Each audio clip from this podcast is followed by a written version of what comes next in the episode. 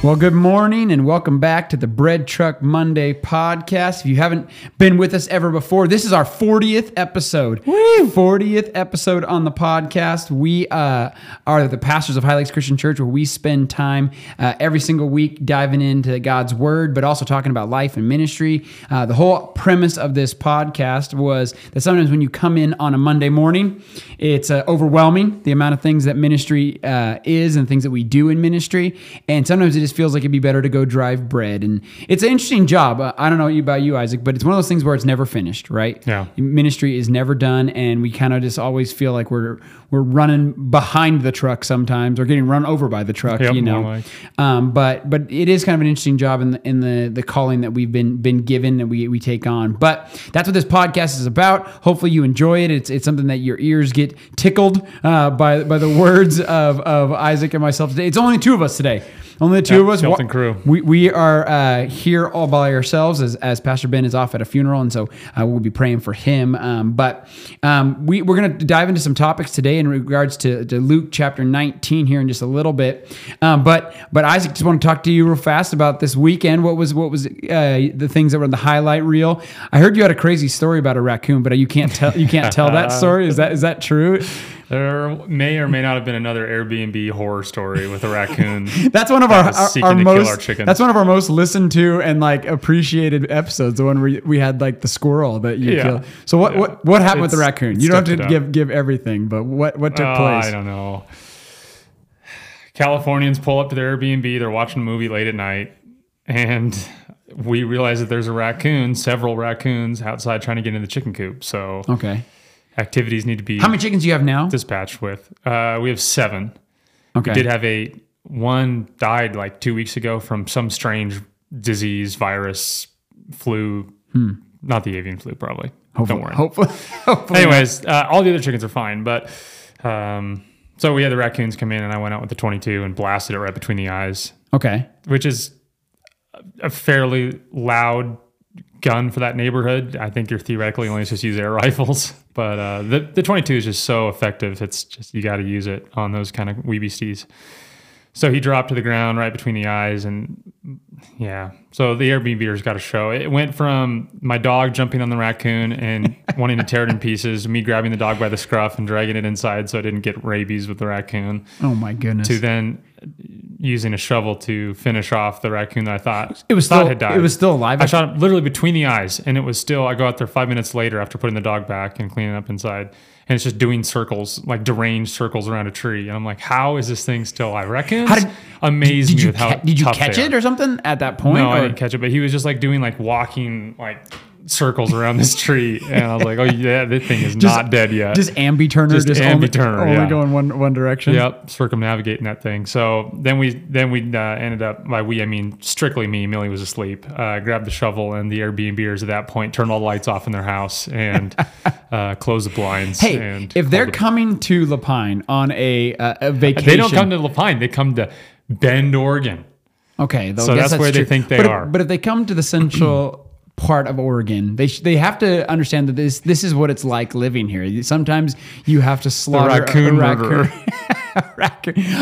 I, I would love to see your Airbnb host, the neighbor there, their, Oh. their reviews. Oh, Their I know. We need to check be that phen- because that one will show up for sure. Like we thought we were going to die as a raccoon murderer, beating a raccoon over the head with a shovel and then trying to decapitate it. It was a, a brutal scene, and they were scared spitless. But our chickens are safe. Hey, At the end sometimes day. my, my neighbors growing up, they had like a koi pond, like that was Yeah. out behind their house, and so the the raccoons would start coming down and and they would start killing the koi, and so uh, my neighbor finally got upset about it, and he's like, "We need to kill this thing." And I don't know why he like thought that I could help him out, but I was like in high school, so we go out there and he he grabs his like uh, just like air uh, like his air rifle basically. And he's shooting at this like uh, raccoon, and it's not it's not working right because Yeah, that it's just kind of essentially like Yeah. bouncing off or Yeah. whatever. So finally, he's like, "All right, I gotta get the pellet gun." So he goes and gets like the like the you know the breakaway pellet Yeah. gun, which essentially is an air rifle of some sort as well. But he breaks off the pellet gun and he shoots this thing, and it hits it right in the eye, Yeah. like directly Yeah. in the eye. And so so, so it's like one eye, like just just blood is just pouring down this this raccoon's eye, and it comes down the tree at us. Like we're Oh, up. they'll come at you. Yeah, and just come it just comes screaming down the tree. So we we take off running. My neighbor like runs into his house, and I go like because it jumps over our fence because like we're our fences Yeah. are really close together. So me me and my dad are like in the backyard. We're like, where where is it? Where is it? So we like pop our heads up over the top of the fence, and the, the raccoon's right there. No way. Just hiss- it's hissing at us, and it's like got this like bloody eye. And I mean, I, I, think it had babies too as well. So Oh, for wow. whatever reason, like you know, probably didn't do much to it. But I mean, it was like said it like it had like just a like a eye hanging off and everything and stuff. One-eyed raccoon. One-eyed from then on. So it made it probably. It's still. I think it survived. It had to have survived. I mean, I think that, but I think the koi were safe after that moment. Yeah. Um, because of the fact. It's hard to kill a koi one-eyed. Yeah. Yeah. you, When gotta have some crazy Yeah, depth perception. The for depth that. perception Yeah, on one gone. on one hand. Yeah, they, they are they are crazy creatures. Those, those Oh, they're tough, it- man. and, and well, you know, they're they can move inside of their skin, and so like that's one of the things like that. I was uh, after I had that experience with this raccoon, I was talking to a buddy of mine who's a hunter, and he's like, he's like, they'll grab dogs and like pull them into the water, and because they can like turn their like their bodies inside their skin, and they can like breathe and like drown the dog. I mean, like, they're they're they're like They're tough suckers. tough suckers to, to get get rid of, and so There's see- some serious predators in our in our neighborhood. so did you, did you just keep the pelt or did you? No, no. Oh, One day I would have kind of liked to try to do something like that, especially because we get a lot of gray squirrels too. Yeah. and those would make some sweet gloves, mittens one day. Well, we had our our cat. I think killed one of those little tiny squirrels just the other day, and so I was like, I was like, we need to go out there and clean that up. And before I could even say that, Parker has it in his hand. He's like Yes. holding. I'm like. Put the squirrel down! Like you can't be like carrying the squirrel. Can we eat it? No. He's like, he's like, Dad, I'm thinking about skinning this thing, and I'm like, No, we're not gonna skin. I mean, the squirrel. chipmunk? It's yeah, the chipmunk. It's like the Yeah, three and a half yeah. inches long. I'm like, could you, one, he's gonna like flay his finger. Oh, yeah. and, and there's not going to be any chance that he's actually going to be able to. I mean, just skin a squirrel because we, we watched that show Alone. Yeah. You know, oh yeah, he's just into it. Well, yeah, because well, you know they kill the little mice, you know, on Alone, and then they skin the mice and everything and stuff. Which Some people are legitimately eating those things too. That well, they have to when they're Yeah, out there. I mean, they're they're not able like there's nothing else to eat, Yeah. you know, and stuff. But that's what his thought process was like. I'm going to skin this thing, and I'm gonna I'm gonna have this little little three and a half inch pelt inside of my my room. I'm like, oh my, yeah. Yeah, no, but the rest of the weekend was pretty good. how about Um, you? I, I, I actually did something. I, I did a repair. You I, did? I can't believe this. So our washer and dryer are like really old, and all of a sudden last week the heating element just No, it, it you did this. it- it's it's it has stopped working, and my thought process is just like throw it away. Thank you. That's Like- mine. The like- same thing happened to us. So really? we can really. Yeah, I'm like I'm like I'm like this thing is not worth it. There's no reason to repair it. But my wife's like, I think we can repair it. I think we can. I think By we, we, I mean you. you exactly. So she she she starts doing some research and she's like, I think we can repair this. And I'm like, I don't think we can. Like it seems it seems dangerous, right? Because I mean, it's like this. The manufacturers do this for a specific reason. Yeah. They know they know what they're doing. Um, so I pull the dryer out and and I'm I'm looking at and I have like this this multimeter that's like. I mean, it's got to be three cents. That's Yeah. that's like how much this thing costs. And I'm testing different. N- nothing's even making any sound and everything and stuff. Um, but finally, I was like, I, I did test the actual coil. Yeah. And there was no like uh, whatever they call that, um, no ohms Yeah. running through the coil. So I take the coil off and it snapped right in the middle. So like I was like, oh, Oh, yeah. like this is actually the problem. So I hit on I, Amazon, ordered the thing, came in one day, Wow. put that thing in, and it's working. It did. Yes, the full dry. blessing. The, uh, yeah, I mean like. Was it pretty easy to get to on yours? I mean, you have to take the whole back off and Yeah. all that kind of thing, and then it's it slides in there and it's got a special bracket and all this kind of stuff. But like, I mean, that's YouTube University Oh, to, to the max Oh, kind of thing when you're trying to repair an old dryer. But it still seems dangerous to me. I said, Yeah, like, I know. you're messing with one like heat. And two, you're messing with electricity of, that you don't, and so some sort of Chinese part is coming that you're going to try to uh, put this thing in there. Put your trust in too. Yeah. Yeah. But anyways, I, I, I did, I did Good, repair man. it. Good so, work. so I've done, we've done like three or four loads of it, and the, the clothes are, are hot and they're coming out dry and everything and stuff. So I, That's I- amazing. I, I felt a little bit like Pastor Ben, you know, getting a chance to get get my hands in there and just Yep. YouTube University Yep. this thing to try to fix it. DIY. But but I actually, I mean, so twenty six dollars, That's amazing. twenty six dollars to If you would have called somebody out, it would have been like a couple hundred at Oh yeah, least. and it wouldn't have been worth it. I mean, Yeah. that, that dryer is terrible, anyways, as well. So, I mean, we're just kind of limping it along at, at this. Millie and I had to do the same thing with our dryer a couple of months back, and uh, I spent like a full four or five hours tearing it apart to get into it because it's like in the absolute nelch of this dryer. Was it the heating element too as it was well? heating element, or so I thought, and I took it out and replaced the heating element, put it back in.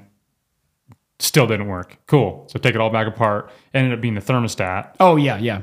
That was the that was the second thing. So Exactly. it could be one of those two things. So I took it back apart, put the new thermostat in, and then one load of dryer it worked. Next load it blew the thermostat. I said, "Throw this thing in the trash now." So we took it to the. Is dump. that because of like the amount of like uh the circuits too hot? Like 'cause that's what I was reading. Is that yeah? If there's like it- a lint buildup somewhere, but I cleaned the I cleaned the dryer um, vent and everything, and so Hmm. I I don't know what it ended up being, but we just ended up downgrading a little bit and two a set of washer and dryers that like have lasted us for a very long time. And Yeah. we had it in a different house and brought them in, and there's still because you were doing like the double, right? Like it was like where you put it does washer and dryer like combined. Oh, we one? tried that. Yeah, we our whole thing has been an extravaganza of mess ups on washer and dryer. We tried the two in one. And it, it- just it like doesn't work. even have a dryer vent. It just like uses evaporation technologies. It's a joke. I don't believe it. I don't believe that's doesn't even, that it even works. no, it doesn't. Because they have a, lot- in. Europe they have those a lot, you know, and all we had to do is then just like hang dry all of Yeah, our they clothes. just come out all time. stinky and Yeah. wet. Well, and then when you hang dry it, like then it like stretches everything. Yeah. So like I, the other day, like I put on one of my shirts and like the collar was like I had like full chest hair like coming out the top of the Ah, thing. I'm like, too hot. Well, it you know it was, it was an attractive look, but it was definitely not something that anybody wanted to see. Um, but but I was like I was like what what is going on with this shirt? Is because it had been hung dry and it just like you know Yeah, just stretches starts it out. stretches stretching it out and stuff. Yeah. So I don't I don't believe that whole two in one. And it's just so small. You can put like four shirts and a pair of pants in. Yeah, and it's over. I mean, granted, just you and your wife, so Yeah. that it's not as much clothes. Right. But I mean, when you have kids, Oh, it would not work for it- family, It's, for it's, sure. it's impossible. But I also don't think it works. Like the so- wash is just fine, but the dryer is a myth. really. You might as well just take it outside and blow on it. See, that's- it's- just just blowing on your chonies and just hoping that they, they get dry. Yeah. So I did I did repair. I did I did a repair amazing, th- this man. week, and that I- makes you feel good when it's just like you turn it back on, it works, and you're just like, I just saved so much money. Well, and then but then you're also just fearful. Like any like my nose, I have a very large nose, right? But I, I, I'm like I'm like just sniffing constantly to see is there. I smell electrical Yeah, burn. exactly. Yeah, because I mean, you're gonna smell like something Yeah, like yeah, that's exactly. burning, and then it starts. fine. I think it's gonna be fine. I think we're gonna survive. Um, but but yeah, so I did a little did a little repair, and then I watched college football. Like I mean, Mm, that what that- a great day. that was that was my that was my weekend. Uh, you know, this is the, the the high and holy days of for my, Yeah, my year. I. I love football, and I and I know that you you're out there hunting and like doing productive stuff. This is a great season for both of us. I'm sitting on the couch, not not doing anything productive, but yelling. It's at, not. It hasn't been productive for us yet, so you, you're winning. Well, you so got- you got one. I got the world's smallest buck. Yeah, one one small tiny buck is is you. Bambi Happy Meal. Well, but you, you how many pounds of meat off of that? Uh, fifth, about fifty. That's not bad. No, I mean, not that, bad for deer. that'll be that'll be. Deli- But I mean, I took the liver out of that thing. I took the heart out of that thing. I took every square inch of meat I could, red meat and everything. Did you just bite into it? Isn't that like the ceremony? I didn't like, do the raw heart the bite. in, no. Wow, we, I thought- we, we I thought that was- barbecued it and cooked it up, or Oh, smoked it actually. Smoked it. Yeah. Smoked the heart. Yeah, Really? yeah, it's pretty Is it good. pretty good? Mm-hmm. Awesome. Um, yeah. What about Anything else cool happened this week? Oh, we went to the Lumineers concert last night, which was great. Millie and I and the Wilders and her sister and brother, uh, sister's husband. Um, so yeah, it was a lot of fun. They're a very talented group, and uh, we got to sit pretty close actually to the stage because it came out way far into the Hayden Amphitheater, and and the guy's cool. He like takes his microphone and goes all throughout the crowd, and it was cool. Yeah, that, that that Hayden's done a great job with that place. I mean, I know that the tickets are like insanely expensive through like Live Nation and all the. Yeah, the ti- the wasn't too bad. I think we got ours for like eighty bucks back in June or something like that. Oh, So really? They weren't too bad. I know that like Jesse's been helping out there and like helping do the setup Yeah. and roll in and tear and tear down kind of thing Yeah. Mm-hmm. and stuff. It's kind of a cool thing. Awesome. Well, so that was a little celebration for your anniversary. Is that Yep. what it was? Yep. Now you guys have a big trip though as well that you're going to go Uh, on. that's Israel. That's Israel- oh, Israel, yeah. Israel's our next trip. Dude, I'm so I'm so stoked for It's gonna be Israel. fun. Uh, somebody was talking to me about that the other day. Like, are you going? I'm like, absolutely, I'm going. Yeah. Me and Isaac are going to try to find se- secret hidden spots. I just read something about the Dead Sea Caves where they found the scrolls. They Oh, just right, discovered like a, a bunch of cool Roman uh, warfare stuff dug in the back of one of those caves. So we're going to definitely be bringing a rope and. Are, are we going things. to the, the stairs underneath uh, like the wall? There's like that that those tunnels that are right underneath, underneath the wall. Jerusalem? Yeah. Uh, we I don't know if we're doing. We will go to the ones that's um, the old water chute. It's Okay. spoken about in the Old Testament. We'll do that, which is super cool. But I also want to get a tour under the Temple Mount. Yeah, that's we need to get that. Yeah. I saw I saw some pictures from that. Like that looks amazing because they just it's just been recently that they've like opened that up to where people can actually go down there and Tours, yeah. everything and stuff. So, all right. Well, diving into the the, the scripture this week, we were in Luke chapter 19, um, and it's a, a parable that probably you've been uh, aware of, but you may not notice the. Um, the small differences. A lot of times we hear the par- parable of the talents, right? That's been kind of one that people have uh, discussed for a long time. And parable of the talents, real simple, right? The the master gives different talents, and he says, you know, here's what you're going to go do with them. I'm going away. Comes back, and everybody who's part of there's always three guys, right? Yep. And and first guy always does great. Yep. Second guy, He's all right. he's always like you know C average kind of thing, Yep. Not- enough to pass. Yep. And then the third guy Flunks. flunks Beyond Ev- flunk. every single time. That, and Yeah. and I think there's actually that's that's a, a way of Jewish storytelling, right? Mm-hmm. That, that you might know more better to explain that more than me. But what what happens with that with the three stories? But anyways, they they they have these three different versions of the of the the guy who's going to be there. Third guy always is the worst, right? Mm-hmm. In the story of the Minas that Pastor Ben talked about this week, it's a little bit different. How how is it different there, Isaac? Uh, obviously, we didn't preach it, but um, still, we Yeah, can- well, Ben mentioned a couple of things. First of all, it's minas versus uh, talent. So a talent was like multiple years' wages, I think, if I remember, just one talent. Yeah. And uh, minas is like three months' wages. okay, So you're talking different amounts of um, payment, compensation, as well as um, different. It's a different kind of a point that Jesus wants to make here, is what Ben said. So basically, when Jesus was telling his parables, potentially depending on what audience he was speaking to, he would adjust his illustrations to help drive that point home or whatever application the audience needed, he would adjust the illustrations to suit the audience. So you can imagine maybe here uh, he was telling this story, I think Ben said in Jericho. Um, and maybe the group of people he was speaking to here would have, it would have uh, made more sense to talk about minas versus talents. Maybe that was more in their economic range. And additionally, the minas are all, everybody receives the same amount. yeah. So There's the, that's the big one right there. Is Yeah. that instead of it being, you know, we talk about uh, there, there's five, 10 talent and five talent and two talent and one talent people, right? Yeah. That, that, you know, Isaac's one of those 10 talent guys. I'm a more, one talent I'm more, guy. more of a zero talent guy. But, um, but th- those kind of, uh, that, that part of the parable is one where people are like, okay, well, it doesn't seem fair what the, the master gives them. In this case, every, the mina is given to the same to every single person. yeah. And and the idea is, what are you doing with that minas? So what does he do with that that part of the parable there? Well, I, I think here, um, whereas the the other parable talks about talents and everybody gets a different amount. The idea there is kind of like, what are you going to do with the giftings that God has entrusted to us? Here, because the minas are all the same, uh, the same amount of basically money. The idea is potentially Jesus has entrusted us with the gospel. Jesus has entrusted um, uh, his servants with the gospel, and the gospel is the same um, no matter who you give it to. So the question is, are they investing it wisely? What Jesus has entrusted to them? And so out of that, he gives them the talents, he hands it off to them, and he says, "I'm going to go away, and then when I come back." So it's very similar in the rest of the, in the ter- parable of the talents, right? Where he asks the first man, and what happens to the first guy? What is the the return on investment that happens there? He does good. He he invested it and ended ended up making him. Um, so it says in verse 15 when he returned having received the kingdom he ordered these servants to whom he had given the money to be called to him that he might know what they had gained by doing business so he wants them to invest in it the first came before him saying lord your mina has made 10 minas more Ten minas more. Yep. And so you're talking about you know three months wages, you know times ten. It's pretty Yeah. good. All right. So Yeah. he's he's he made doubles it essentially He double, yeah, yeah a return on investment that, that goes really, really well uh, in the, in this way. Second guy, second guy, we're going to see the C average guy. What happens with the C average guy? Yeah. Um, then another came, verse 20, Lord, here is your mina, which I laid away in a handkerchief. Oh, sorry, that was the third guy. Yeah, 18. So the second, um, second came, Lord, your mina has made you five minas. Five minas more, and so uh, again, the idea of putting it on deposit and, and or, or putting the putting it into work, investing it, and getting it to a place where it actually has a return on investment. And then, of course, we get to the faithful guy here Poor in, guy. in in chapter Really twenty, right? Messes up. that he has the mina. It says, Yep. verse 20, Sir, here is your mina. I have kept it uh, laid away in a piece of cloth. Uh, I was afraid of you because you are a hard man. Uh, now take what you, uh, you take out what you did not put in and reap what you do not sow. The master replied, I will uh, judge you on your own words, you wicked servant, right?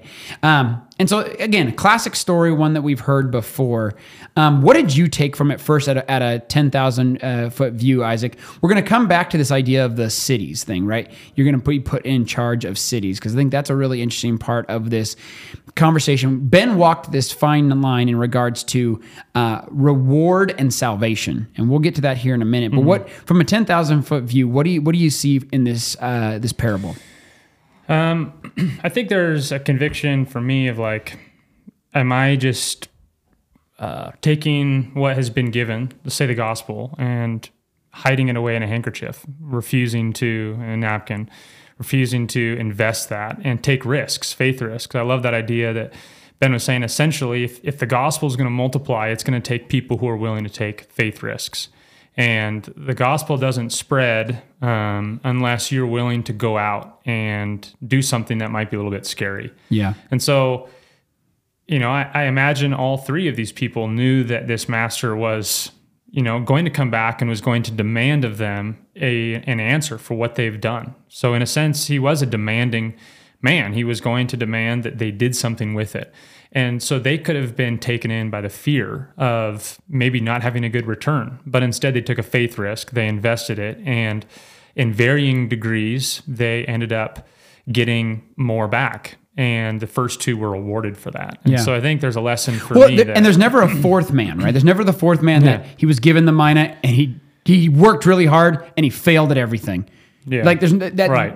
So like, Oh, that- good you- point. You know what Yeah. I'm saying? So like that that piece of the fear that Yeah. he, that is playing in here, like it's never realized because these the faith risk is always rewarded by God. Exactly Yeah. right, and that and that's kind of the analogy that's Yeah. there. That I mean, and I think that's why Jesus never goes in that direction. Mm-hmm. Um, but yeah, I think you're right. One one of the things that Ben hit on a lot was this idea that risk is required, Mm-hmm. and we live in a world um, that is uh, averse to risk. Right. I remember when we were doing like kind of our financial planning and talking with our financial planner. One of the things that are like, well, how much risk are you willing to take? Right. Mm-hmm. And like, and what, and so we did this like little spreadsheet. It's like, and me and my wife did it separately to see. And so mm-hmm. like, and we came out drastically different, right? Yeah. I am more risk taking when it comes to that. She's a little bit more Right. like averse to wanting to take that risk. But in order for your, you know, investments to pan out, sometimes it takes Yeah. risk and it takes stepping out in faith in a in a financial way. But in this case, it's obviously in a faith way. Yeah. Um, and that's required in order for,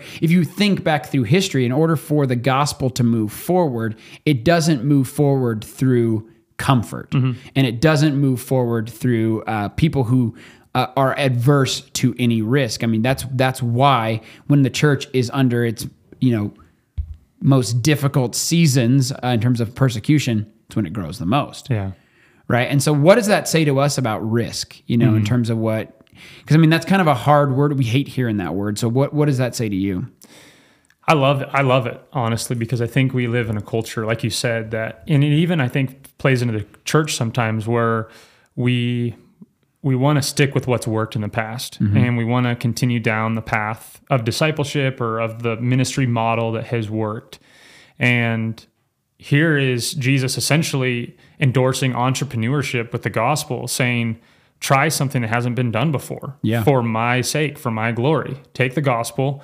And because it's the gospel that has the power um, to transform lives, it's not necessarily our established ministry methods or whatever. It's the gospel that's going to do it. And so I guess that raises the question like, what, what does it look like for everyday Christians like you and I to take faith risks with the gospel? What Yeah. might that look like in in our lives to take a risk for the gospel and see its you know fruit?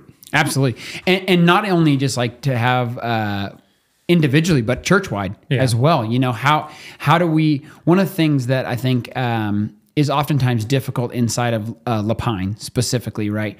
Is because we are a community that's uh, kind of spread out and we don't have a downtown and we don't have a lot of times the physical uh, felt needs right that a lot of like a big city would have right? There's areas where you can go into and you're like okay we see Yeah. This needs to be helped. This needs to be uh, fixed. In Lapine, that's a little bit more hidden.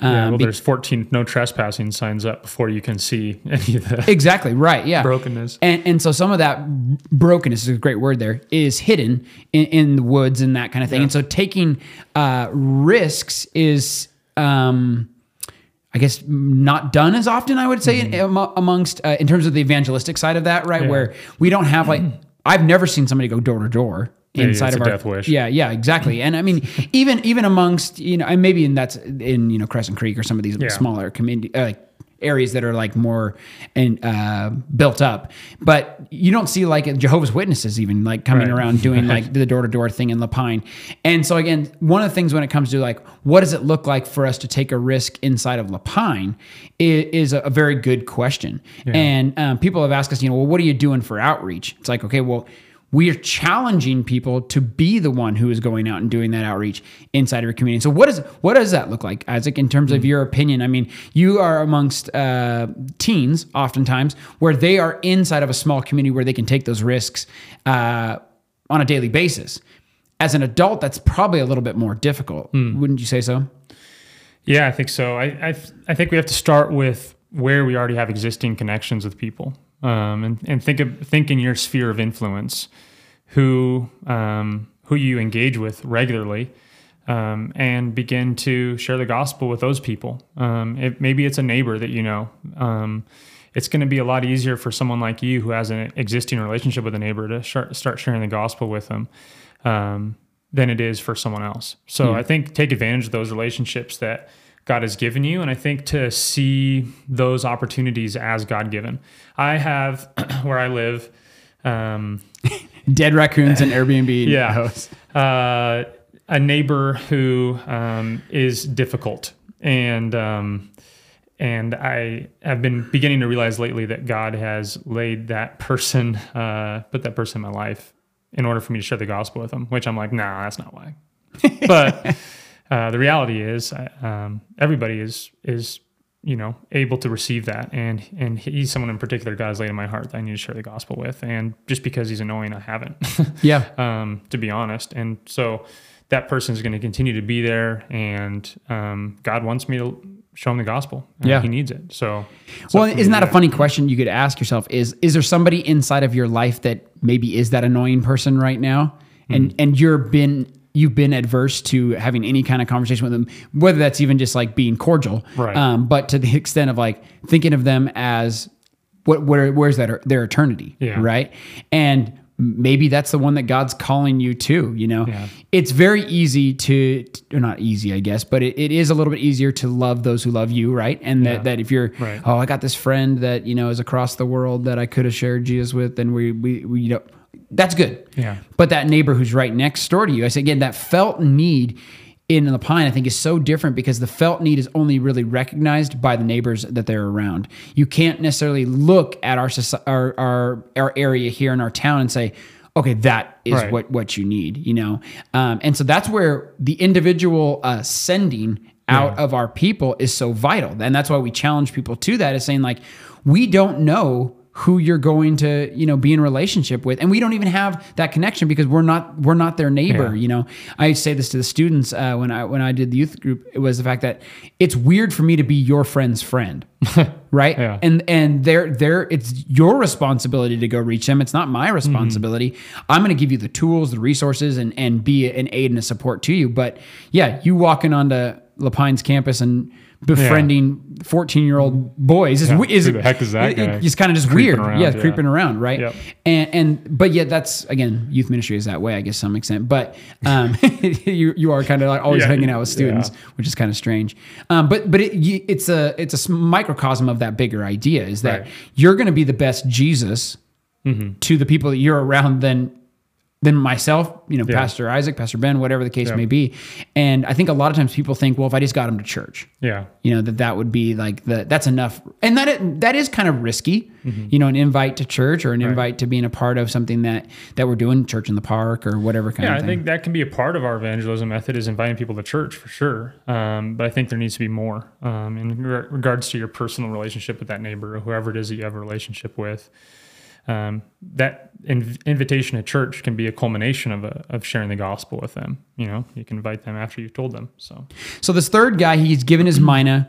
In this case, uh, what we, we looked at this week in, in church was that it's the gospel. He's given uh, the, the gift of, of salvation and the gift of the gospel. He doesn't do anything with it. He doesn't produce anything out of it. He hides it away in, an, in a handkerchief. And out of that, um, he returns that to the master, and the master calls him wicked, and and is and ultimately basically takes away from him what he has been been given. And so the the two first guys, guy number 1, guy number 2 are are given cities, right? Which I don't really understand that part of the the the parable and Pastor Ben was like I don't really want to dive into it either. It's kind of funny he's not here today, but he says, you know, uh, because you have been trustworthy with very little, this is verse 17, I will make you in charge of 10 cities. Verse uh, 19, the master answered, you take charge of 5 cities. So there's this premise, and it, it's a, obviously a very biblical premise of the idea that w- those who are uh, given little and do great with it will be given more, right? Yeah. And so, what does that say to us? Um, uh, one thing it says to me is your job's not done, right? He's done this investing thing. Okay, well now you're you got you got more still to do. yeah. What else does it say to you? That this whole ten cities kind of given authority now over whatever that looks like inside of the kingdom. I think it's really neat how Jesus invests in us and then entrusts us with the responsibility to to then invest it further into the world. So he gives us the mission. We have been entrusted with the ministry of reconciliation, Paul says. And um, I think it's just amazing that he entrusts broken people like you and I to be the ones who are going to be taking this priceless treasure of the gospel and sharing that with people. And I think that's why, in a sense, he gets so upset with the third who says, Man, I've given you this incredible gift and you've received it and you've held it for yourself. And so when we were are rewarded with the cities, it's Jesus saying, "Well done, good and faithful servant," for acknowledging the the significance of the gift you've been given and sharing that with other people. Um, I don't know what to make of ruling over the cities uh, because, like Ben said, that is not a desire that Yeah. we would have, right? But I think I think there is a lesson there in that we will be rewarded um, for being faithful with the investment that Christ has given us and sharing that with other people. Yeah. But yeah, you're right. Be, being in charge of 10 cities sounds sounds horrible. Like that sounds like a horrible like congratulations and here's a pile of crap. You know, Yeah. it's like, you know, why do you want to do that do that again? Chicago, Los Angeles, and Seattle. exactly right.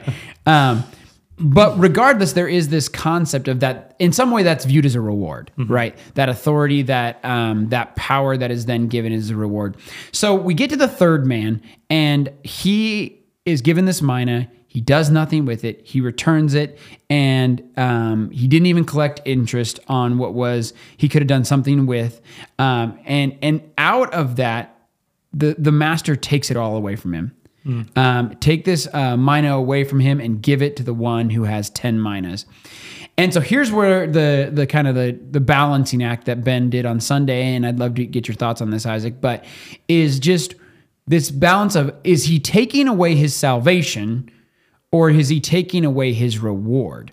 And and to some extent that may sound the, the, the same thing um, right? But there there is this premise that the reward is something that happens in eternity. You know you hear that there is you know mansions laid up in heaven um, and then there is the idea of salvation that salvation comes to those who believe. And so that balancing act was was kind of an interesting one isaac what did you think about that and what do you think about this idea of is there a difference between that the reward and the salvation I don't have a strong opinion on it, one way or the other. Okay. Um, I think that's fair. Yeah. a fair response. I think that just I always think about that in the sense of for the last 1500 years of church history, people have gone very intelligent people. Yeah, way smarter have than gone us. back and forth on the idea, and you know I think there's fairly good evidence on both sides for both cases. So Yeah.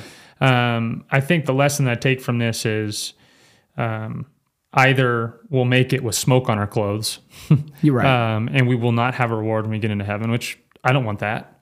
Or worse, um, we have so you lost you our salvation. Do you kind of see it as? I mean, and I'm I'm I'm hearing this from like somebody sitting in the congregation, right? Somebody in the congregation's hearing that and saying, So I make it in, but I'm just kind of like in the nosebleeds, right? You know, if you think about the stadium seating, Yeah. you're not sitting front and center for the Lumineers. You're like Right. out there in the parking lot by by the Red Robin. Well, I think that'll still be great, but um, it'll be a he- heck of a lot better than hell. yeah, um, that's, but that's a tough balance. um, I, I think that Jesus' point, without having to get into the theological nitty gritty of it, is that we do better to invest it, and Mm-hmm. we do better to risk um, risk everything for the gospel and receive a reward. yeah. Even if we don't understand exactly what that reward looks like now with the terminology that's given here, Yeah. it's going to be far better. Um, what do you think, Aaron? I, I- think it's difficult because you you have this um, you have this idea that everything should be fair, right? We live in a world. I mean, my, my kids say this all the time, right? That is not fair. What whatever the, the balance is, and and I think we've gained this idea of eternity. Uh, and I'm just saying, I'm speaking for myself and maybe others, but is that eternity just should be fair, right? And there there is no um, hierarchy of heaven. There is no tiers or and that kind of thing, which there, there's not. But but there is this idea, this biblical concept that reward is something that's outside of um, the direct levels of salvation, right? And that that that God gives us. He, Jesus did on the cross. He dies for eternity. He he dies for once and for all. And in that moment, all man are given the chance to have salvation. Um, whether we and we choose that or not, not choose that is uh, a different theological conversation. Um, but ultimately, when you get to heaven, I think there's been this belief that, and no matter if they come on to the salvation at their deathbed, you know, or they come to salvation when they're nine and and they continue to to follow Jesus through 80 more years of their life, that the reward is the same, right? That's kind of been what our society is built on. But it seems like what is being implied here is that it is different, that there Yeah. is a reward that um, those who have been faithful and have taken risks for the gospel and have taken the time to, to step out in faith, greater will be given. Yeah. And um, I don't know how to rationalize that in my head because, you know, I, I think about heaven as this place where and I've been reading that book Heaven, you know. Yeah. And one of the things that that he talks about is that there, the the concept of time and space and all things are not going to be that important, right? Because what is important that we'll be giving glory to God and it'll be like the greatest day of our lives times a million, right? Kind of a thing. But I I, I have a hard time balancing this idea that it might be more beneficial, or I guess, or it is more beneficial for those uh, i- i- with a, higher reward when they get there, and, and that's Yeah. what I struggle with. Well, I think that's I think it's something we need to talk more about as a church. I think we have kind of ignored that concept of reward for greater levels of faithfulness here while we're here on earth. And the Bible talks often about reward, and it's not a bad incentive. Um, we we um, remain faithful and do good works for the sake of Jesus, for the sake of what He's done for us. But there's also this added incentive of you have no idea what you might even receive on the other side in your faithfulness. And so I think that's something that we need to be um, teaching people is there is a, there are certain levels of rewards that will be given when we arrive in heaven because of our faithfulness. And um, I want to get everything I can. I, I mean, Right. um, so just to, I think there's a good incentive for people like me, at least, who who can use a little incentive here and there to Well, boost me along the way. And, and I think that's a good point because, you know, we live in a society that is based around incentives, right? That that's what that's the American dream, right? You you work hard, you put in the effort, you should be like rewarded on the other side of that. That that's the entire premise of capitalism in a nutshell, right? And um, when you when you boil down what um, I guess we've been believed about Christianity and Christian faith is that it then kind of becomes very communist, right? In the thought process, like, well, then everybody gets given the same thing. Everybody gets given eternal life. There's walking on the golden streets, and you're all given a mansion in heaven. We're all equal, yeah. and we're all equal. Um, and and before God, obviously, we are equal in that way. He Yeah. obviously loves us that way, but. There is this, you said, repeated uh, idea of reward. Yeah. I mean, when the when they take off their crowns and they throw them before, right? There is some sort of idea that and I don't even think we can finan- or mentally grasp that of what that looks like. Um, I mean, the tangibly. disciples would receive the 12 thrones. right? Twelve tons, yeah, Um, so absolutely. obviously, they will have a certain level of um, reward and authority over anyone else. Um, so I think we see that through there, and it's not like we're going to do all these things just so we can get a, a better crown. Than you, Exactly. you know, and that's and I think God's going to be able to discern whether somebody is trying to make it to heaven for that, or whether the crown is something that you know is an afterthought. Um, we're just faithful for the sake of being faithful, and Yeah. God will reward that. Well, right. I mean, I think I, I guess the way that I'm I'm thinking about this is that there there is in our society again the people that who put in the effort and are do the hard work and are never noticed for Yeah. it, right? And the the statement that you're making I think is very true.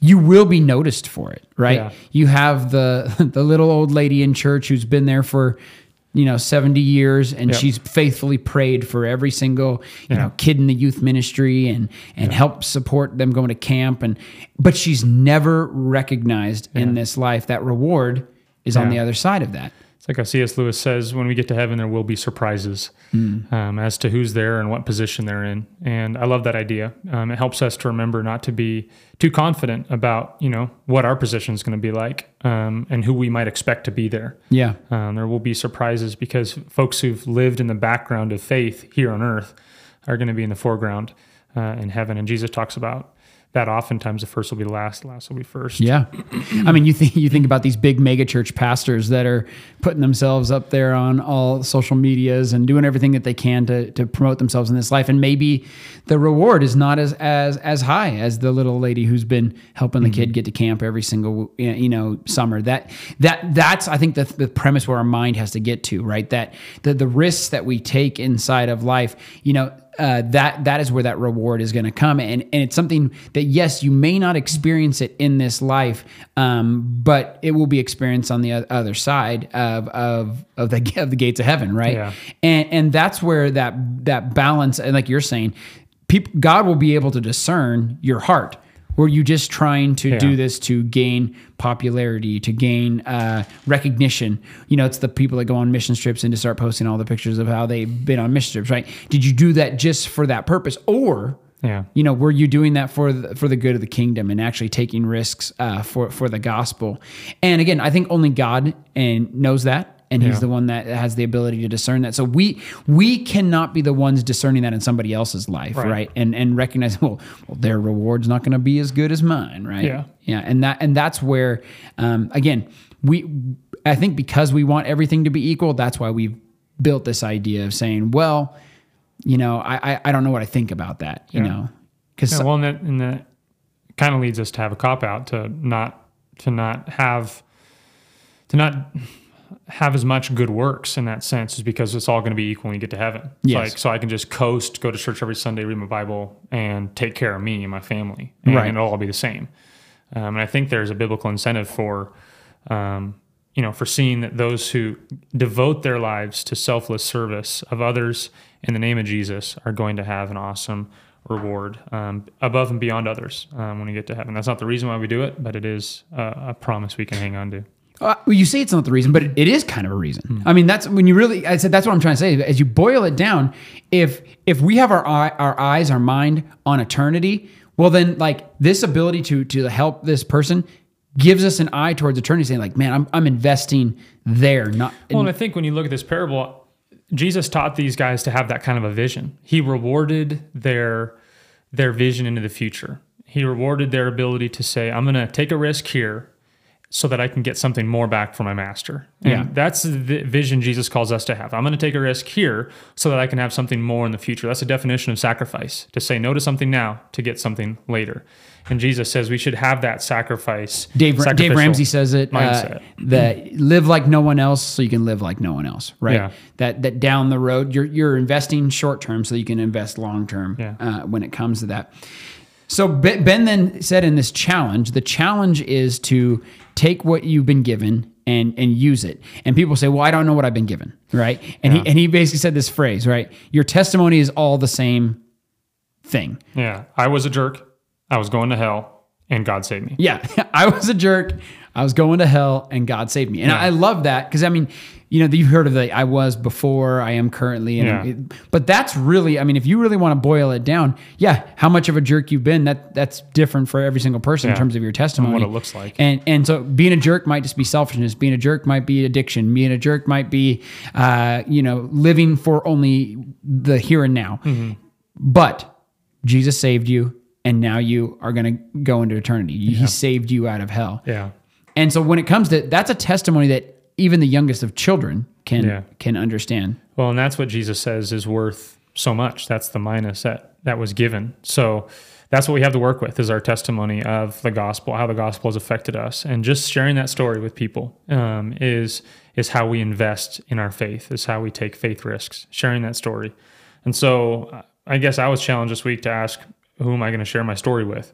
What does that look like? Um, and I love that scripture that Ben turned to and he read 1 Corinthians chapter 3 that talks about the foundation that people are building on top of the gospel. Um, 1 Corinthians chapter 3, verses 12 through 15 says, Now if anyone builds on the foundation, it's the gospel, with gold, silver, precious stones, wood, hay, or straw goes from best to worse. Each one's work will become manifest, for the day of judgment will disclose it, because it will be revealed by fire, and the fire will test what sort of work each one has done.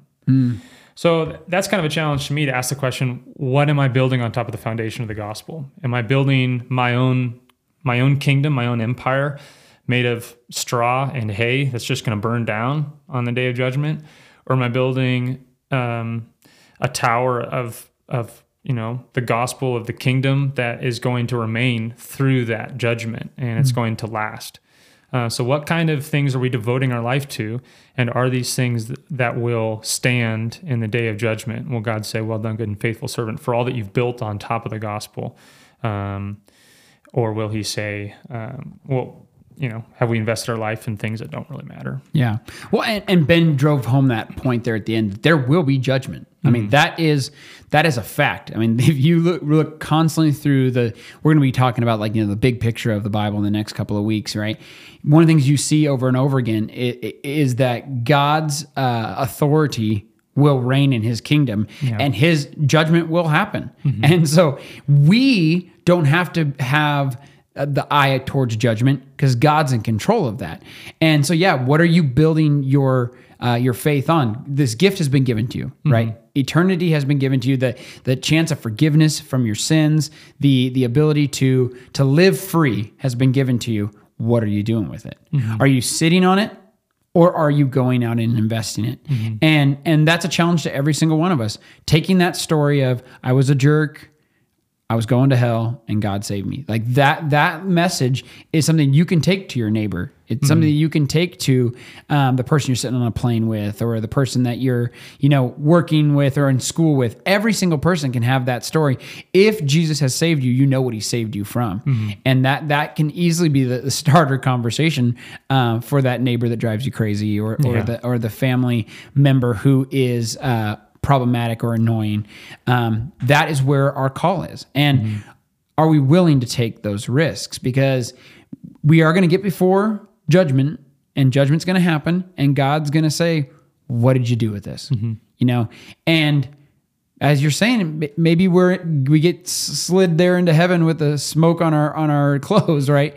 Um, or maybe we're given a reward and for the, the the what we have done with what God has for us. I'm just so amazed that God would uh, put such a treasure in these jars of clay that you and I are. You know, in all of our brokenness, with all of our ups and downs and failures, each and every one of us listening to this podcast has been entrusted with something that is priceless, um, that Jesus would be willing to lay down his life for. And you and I have that in our possession. Um, in all of our imperfection. And he says he wants us to carry that message. Um, that means we're equipped, we're called, uh, in spite of all, um, we are able to do that. And so I think just take confidence in that today that um, you've been put on mission and you've got what it takes. And it's a simple story of the gospel, how Jesus has worked that in your life. Um, and so my challenge to you is to to take a faith risk this week and um, and invest that gospel in another soul. I love that. Calling people out, Isaac. Good stuff. And pe- people are going to be they're going to be coming to the Lord It's gonna be awesome. So this week you got youth group starting up. Salt starting on Wednesday. Yeah, so the youth group is back. Get those students back. Get them challenged up. Yep. Send them into the the, the fires of La Pine High School and get them them ready to know that wh- what Jesus has done for their life. It's gonna be Mm-hmm. really really exciting. Anything anything you're you're you're stoked about for? I, I know you did like a, a little interview thing with uh, Julie and them the other day. Oh yeah, yeah. No, I'm I'm excited about this new series. We're gonna be starting on community, just um, reinforcing to kids how important it is to be in community uh, at their age and at every age, um, but especially for them to be in a faith community. It helps them stay the course and um, walk and follow Jesus.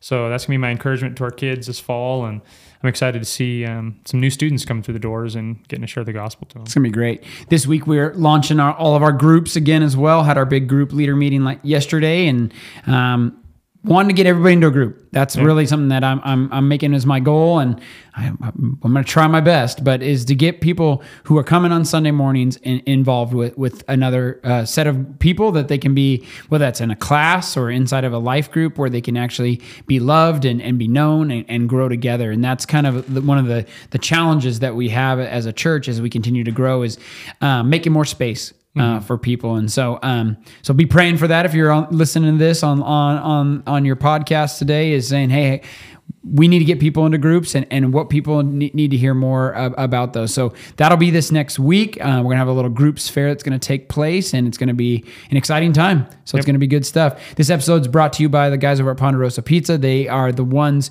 who help uh, support this, uh, having a chance to do this every single week. It is the first Saturday of every single month. I was just there this last week leading worship for it. This next one's going to be, I think, October Seventh. 7th. October 7th will be the next one.